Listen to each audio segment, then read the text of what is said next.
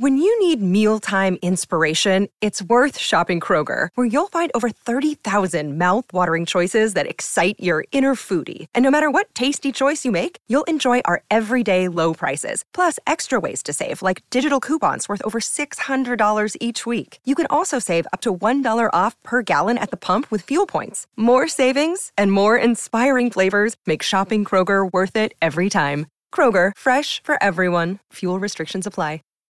Save big on brunch for mom, all in the Kroger app. Get 16 ounce packs of flavorful Angus 90% lean ground sirloin for $4.99 each with a digital coupon. Then buy two get two free on 12 packs of delicious Coca Cola, Pepsi, or 7UP, all with your card. Shop these deals at your local Kroger today or tap the screen now to download the Kroger app to save big today.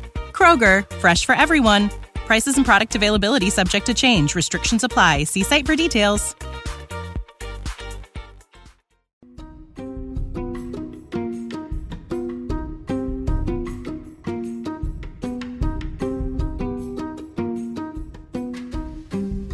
Hello, and welcome to Financials Podcast Future Rich. I am your host, Barbara Ginty, and I am also a CFP, which is a certified financial planner. And I am here with my guest today, Erin. Uh, Erin Lowry, did I say your name right? You did. And you are the author of Broke Millennial and uh, the author of Broke Millennial Takes on Investing. Yes. So we are going to talk about your second book. We can also talk about your first book too, um, if you'd like. But your second book, I think, is a topic that a lot of our um, listeners would love to talk about, and we haven't talked about it much, which is investing your money. And really, the two books play off each other because you don't have to have read book one to read book two, but you have to have taken the steps from the first book to be ready to start investing. That makes sense because I think, as most of the listeners know, um, there usually is a checklist before you start investing, and you put a really great one in in your book. And I think, I think Doug Boneparth. Yep. Um, he's a CFP that I've I've met and I know from the 40 under 40. So I think he helped put together the checklist of what you need to do to really be ready. He did. Yeah, and so normally step one is not get money go in the market. No, it sure isn't. And I like to refer to it as putting on your financial oxygen mask. Obviously, harping on that whole put on your own oxygen mask before assisting others. It's really the same with your money. You have to have a strong foundation before you move on to putting any sort of risk on your money. And a lot of those, the checklist really starts off with something that seems easy, but I think is the most complicated part of the process. And that is setting your goals. Now, whether that's for saving or investing, you need to sit down and think through what are my short term, medium term, and long term goals. Different experts kind of have different metrics of what constitutes short, medium, and long term. For me, I generally say anything from tomorrow to three years away is usually short term, four to 10 years is usually medium term, and 10 years plus being long term. Now, if you're on the shorter end of a medium, let's say four to five years, hypothetically, you want to buy a house you still might not want to put a whole lot of risk on that money because that's not actually very much time, especially when you're talking about the stock market. So, the big first thing you have to do is sit down and set these goals. Once you set your goals, now that's going to inform really all the other decisions you make. But you're not ready to start investing yet. You have to do other things like pay off any consumer debt you might have. So, any credit card debt, for example, paying off any consumer debt, so credit cards being a great example of that, you have to get that gone before you really start thinking about putting any risk on your money and putting it in the market. And reason being for that, oftentimes with credit cards, we think the interest rates often going to be between 15 up to 25 even 30%. The odds of you seeing those kind of returns in the market especially consistent consistently are pretty slim. So financially, it just makes more sense for you to slay that credit card debt first. There is some nuance to student loans, which we can come back to that later. And you need to be current, obviously, on all of your payments. You need to have an emergency savings fund that really is critical before you start investing. I am very much in the camp of do not invest your emergency savings. There are some people who would argue with that, but to me, I just don't think it ever makes sense to put risk on that mar- money. It needs to be liquid and it needs to be in a savings account, preferably one earning a lot more than 0.01%, which if you haven't checked your savings account interest rate, you need to. You right, can be earning. Yeah, like 2% right now. Yep. And I will say there's a little bit of fluctuation happening right now. The market was heating up for a long time. Then the Fed made its announcement about it benchmark interest rate. So there's a little bit of a drop off, but still you can get 2%, 1.9%, and that's a lot higher than 0.01%. And also, and I know everybody hates this word, but you got to have a budget. I like to call it cash flow. It sounds sexier, less painful, but you do have to have a very intimate understanding of how much money's coming in and how much money is going out before you even really think about putting any risk on your money. I'm glad that you brought up the budgeting or cash flow because it's something that a lot of people don't like to talk about and kind of skim over. And I think it's really important, whether you call it budgeting or cash flow or having a handle on your income, but it is really important. It's critical, and especially because I know a lot of times people think of it as a constraint that you can't spend your money how you want. But really, I think that that takes a repositioning of how you're considering a budget or cash flow and think that figuring out exactly how to control your money enables you to splurge on the things that you value instead of just trying to constantly be putting out fires with your money. It really is what enables you to break out of that paycheck to paycheck cycle. So it's liberating in the end. Yeah, yeah I agree because it takes you from being reactive to proactive. Absolutely. And the final thing on the checklist is this idea of investing for retirement, which means technically you are investing. But a lot of times when people talk about investing, they don't mean putting money in a 401k or IRA. They're asking questions about how do I, as an individual, put money on the stock market? Who should I be turning to? Should I be using apps? Should I be using a robo advisor? All those kind of questions.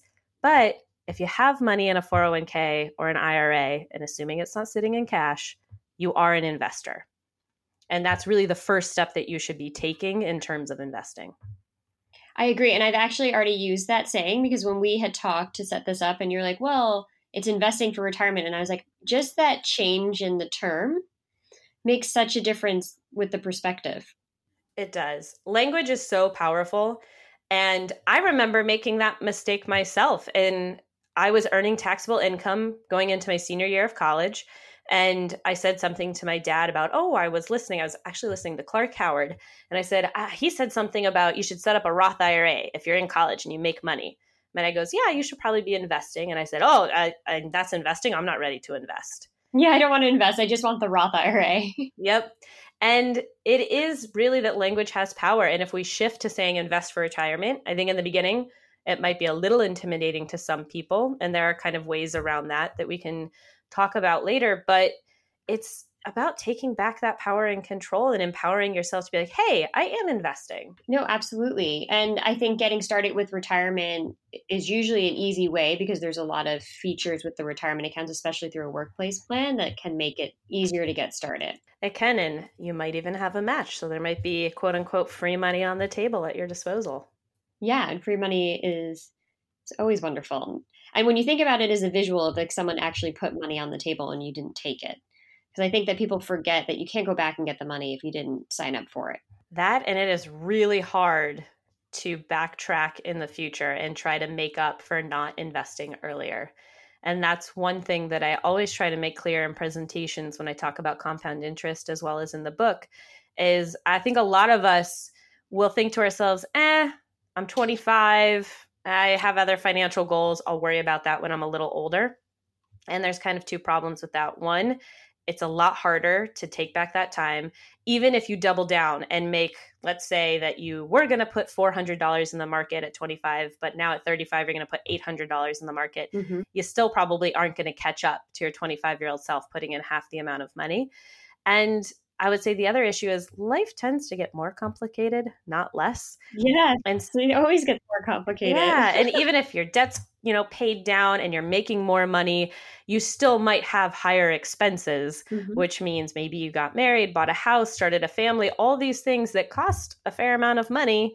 And now all of a sudden you're making a lot more, but you still don't have a ton of extra money to throw into a retirement account. So that's why it's important to start early, even if it feels like just a little bit. Yeah, a little bit makes a big difference. And I think in the book you quoted Albert Einstein, who called compound interest the eighth wonder of the world. Yep. Yeah, and and I teach a class, and then we use the example: Would you rather have um, a million dollars today or a penny doubled every day? I think it's for thirty 30 days or 31 days. And the and the penny doubled works out to be 10 I think it's 10.7 million dollars. Which is just crazy. And it's I love the simple illustrations of how much impact small things today add up in the future. And it's so easy to relate this to pretty much any area of your life. But I think with money, when we can quantify it in such a simple way, it just makes you think, oh, wow, I could just make a small tweak today. And same goes with debt. You know, a lot of times we talk about this with investing, but if you're trying to pay off any sort of debt, paying mm-hmm. even a little bit above the minimum amount due is going to shave significant amounts of time and lower the amount of interest you pay overall over the course of paying off that debt. Yeah, absolutely. So, yeah, compound interest can work for you if you're starting to invest for retirement or starting investing in general, but it can work against you when you're talking about your debt. And it is a real pain when it is working against you. you do not want it to work against you. You want it to work for you. Um, so what would you so you you did you interviewed a ton of experts for to put together this book to get advice from everybody from Ellevest to um, smaller financial advisors to I think Acorns, Betterment. So you've talked to everybody. It feels like mm-hmm. like all of the industry experts what would you say and then you put all of your advice into the book so for somebody who is intimidated with investing besides buying your book and reading it which i would highly recommend if they were just listening to this podcast what would your recommendation be the first thing you really have to do is educate yourself again, not plugging my book specifically, there are a lot of great resources, many of which are free out there.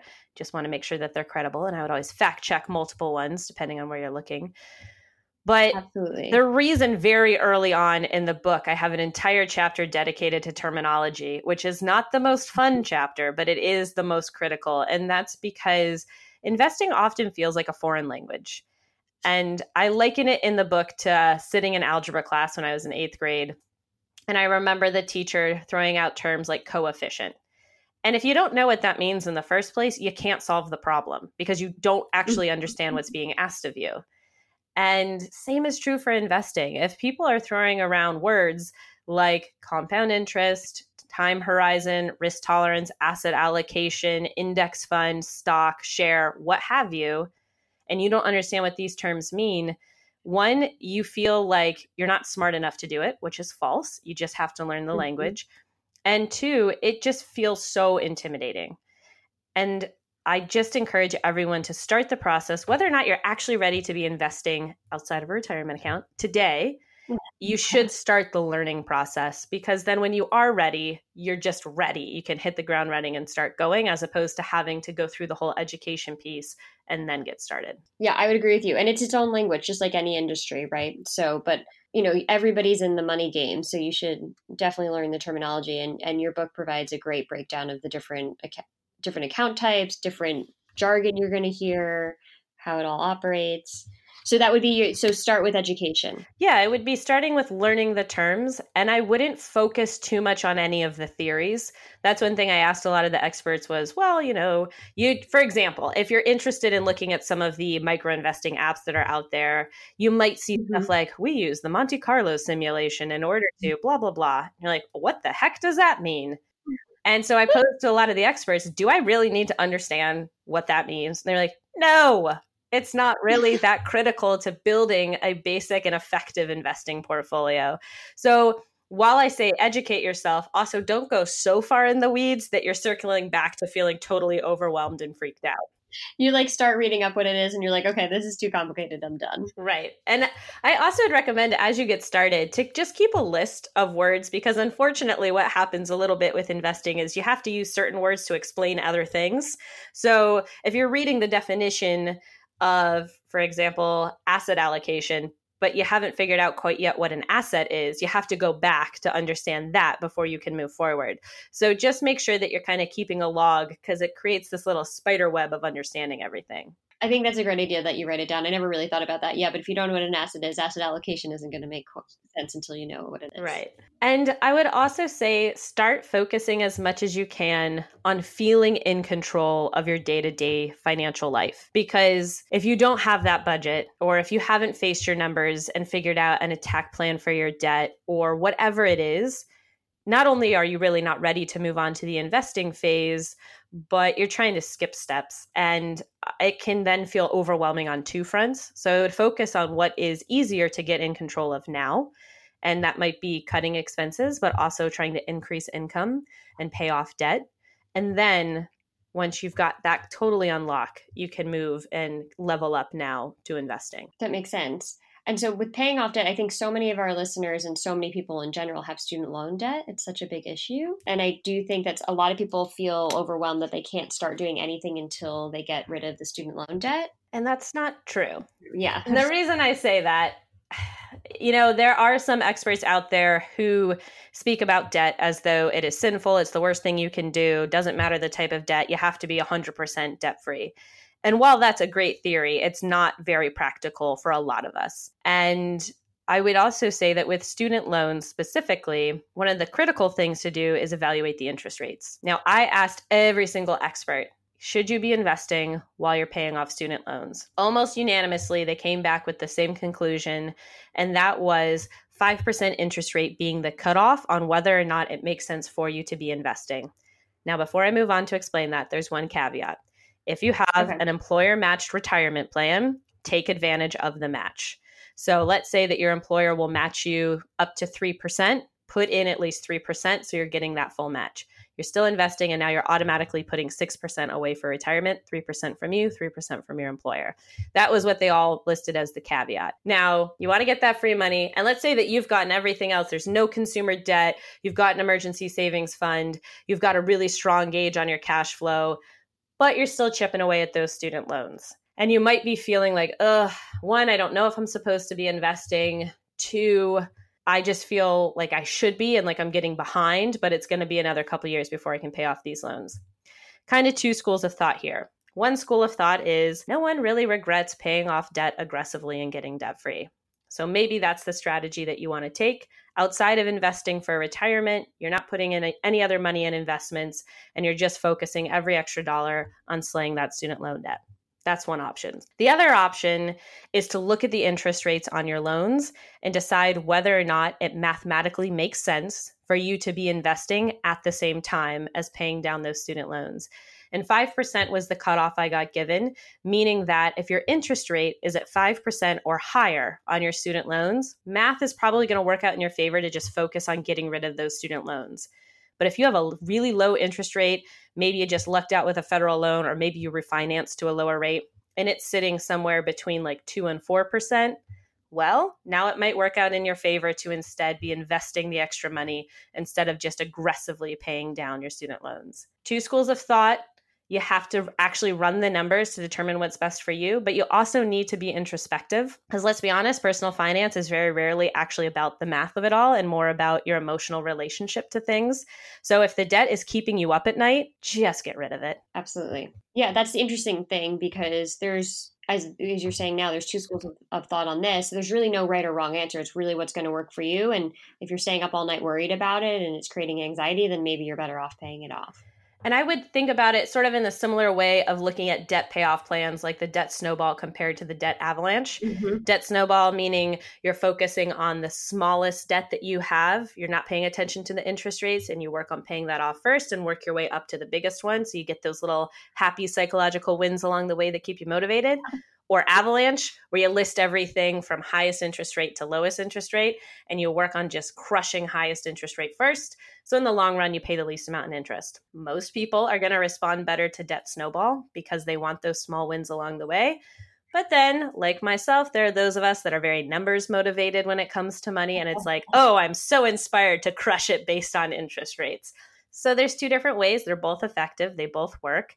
One is quote unquote the mathematically correct way, which is avalanche. Yep. But if that sets you up to screw up and self sabotage because you're getting sick of paying off debt, go with snowball. You still achieve the same result in the end. Yeah, at the end of the day, the goal is to get rid of the debt. So, yeah, so you would save more interest with the bigger one. But if you fall off the wagon, yeah, I agree. So you just have to pick what works for you. Which is the beautiful part of personal finance.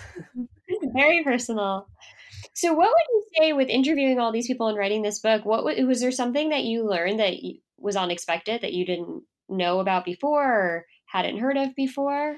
I would say for me, one of the most interesting chapters to write was towards the end, where I talk about what wealth, what the wealthy people are doing differently to handle their money, and kind mm-hmm. of the mm-hmm. lessons that we can take from that. And I love any sort of story about whether it's you know free ports where they're buying art and storing it technically offshore so that they don't have to pay taxes on it yet. Not saying i love that they do it but i love learning about all these weird loopholes that exist for people. So those cha- that chapter to me was one of the more interesting ones to get advice from people because some of the advice was the old standard listen the same things that you're doing the very wealthy are doing and that's minimizing taxes as best they can that's being really mindful of how they're spending you know even if you're ultra wealthy you still have metrics on what you actually value and where you want to put your money they said and you know starting early taking advantage of compound interest some people still leverage debt, but it's in a very different way than how kind of your basic consumer would be using it. But one of my favorite things as well, I guess there's two other favorite takeaways. One was one woman who worked with ultra wealthy 25 million plus net worth individuals at a major uh, investment firm. And she talked about seeing someone whose product she actually used.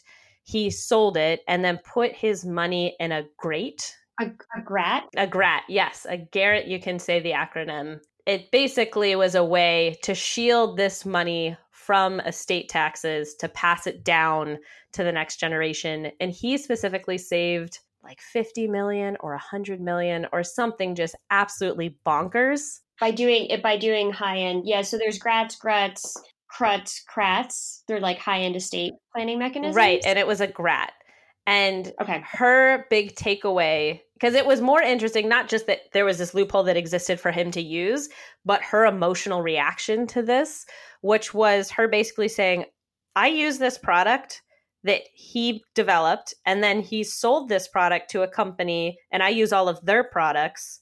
So I am making this man so much richer, and I need to figure out how to get in the game and it was it actually ultimately inspired her to quit her job and start her own company but it was just a very interesting thing to watch her thought process through observing the ultra wealthy, where she said, Not only am I sitting here helping them stay richer, I'm not even on the bench. I'm like the water boy way off to the side who's not even participating, and I have to figure out how to participate. And I thought that was so just interesting to watch someone else's reaction to being around that level of wealth. So, for that example, it seemed very attainable for that person having watched the whole process that she, right? And it Is was and it's not that she necessarily thought she was going to get to the like half a billion mark but it was more that i am just helping these people stay rich as opposed to making myself rich. And ultimately yes you can of course work a traditional job and you can spend less than you earn and save a lot of money and invest well.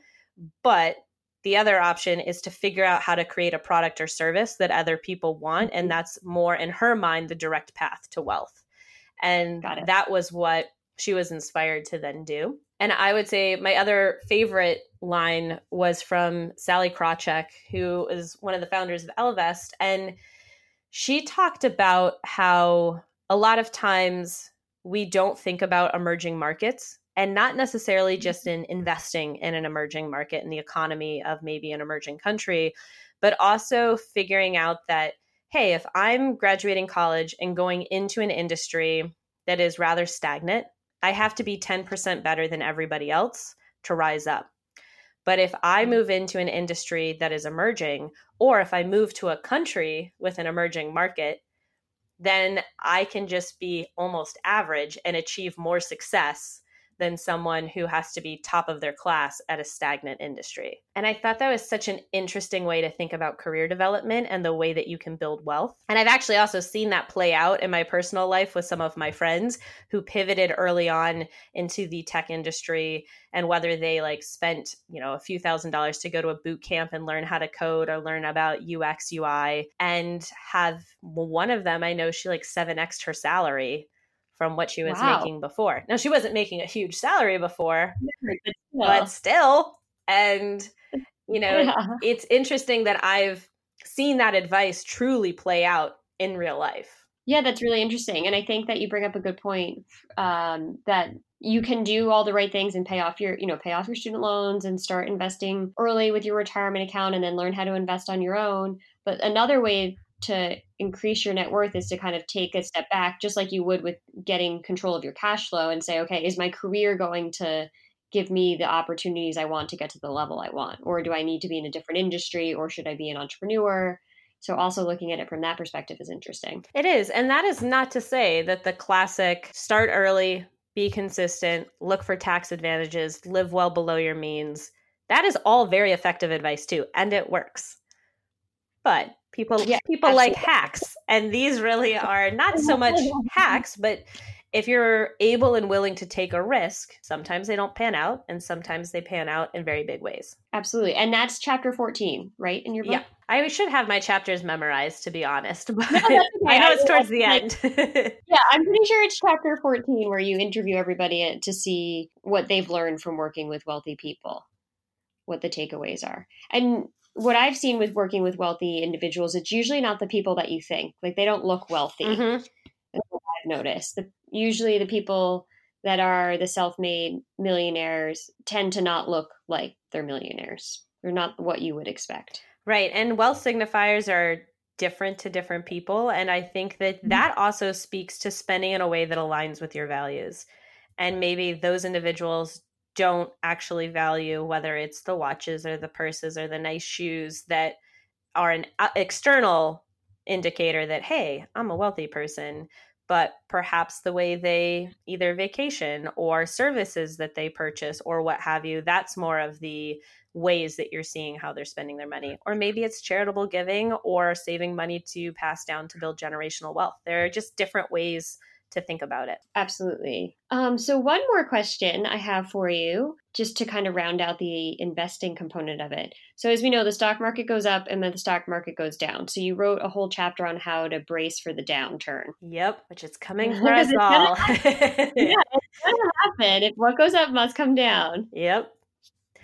And so, what would be some of your advice, like a high, high level summary of what to do when it goes down? I know you kind of highlighted what happened with the various downturns that we've had, but we haven't had one in a while. Yes, which means for the last year and a half, two years, everyone's been predicting one, which means that mm-hmm. some people have been hesitant to even enter the market because of those predictions. Mm-hmm. And one of the things that I like to talk about off the bat with that chapter is the history of the market because I think it's helpful. I'm first of all a history nerd. I love history, but I think it's mm-hmm. helpful to put in context the fact that we have had very low lows and they come back around to a high high.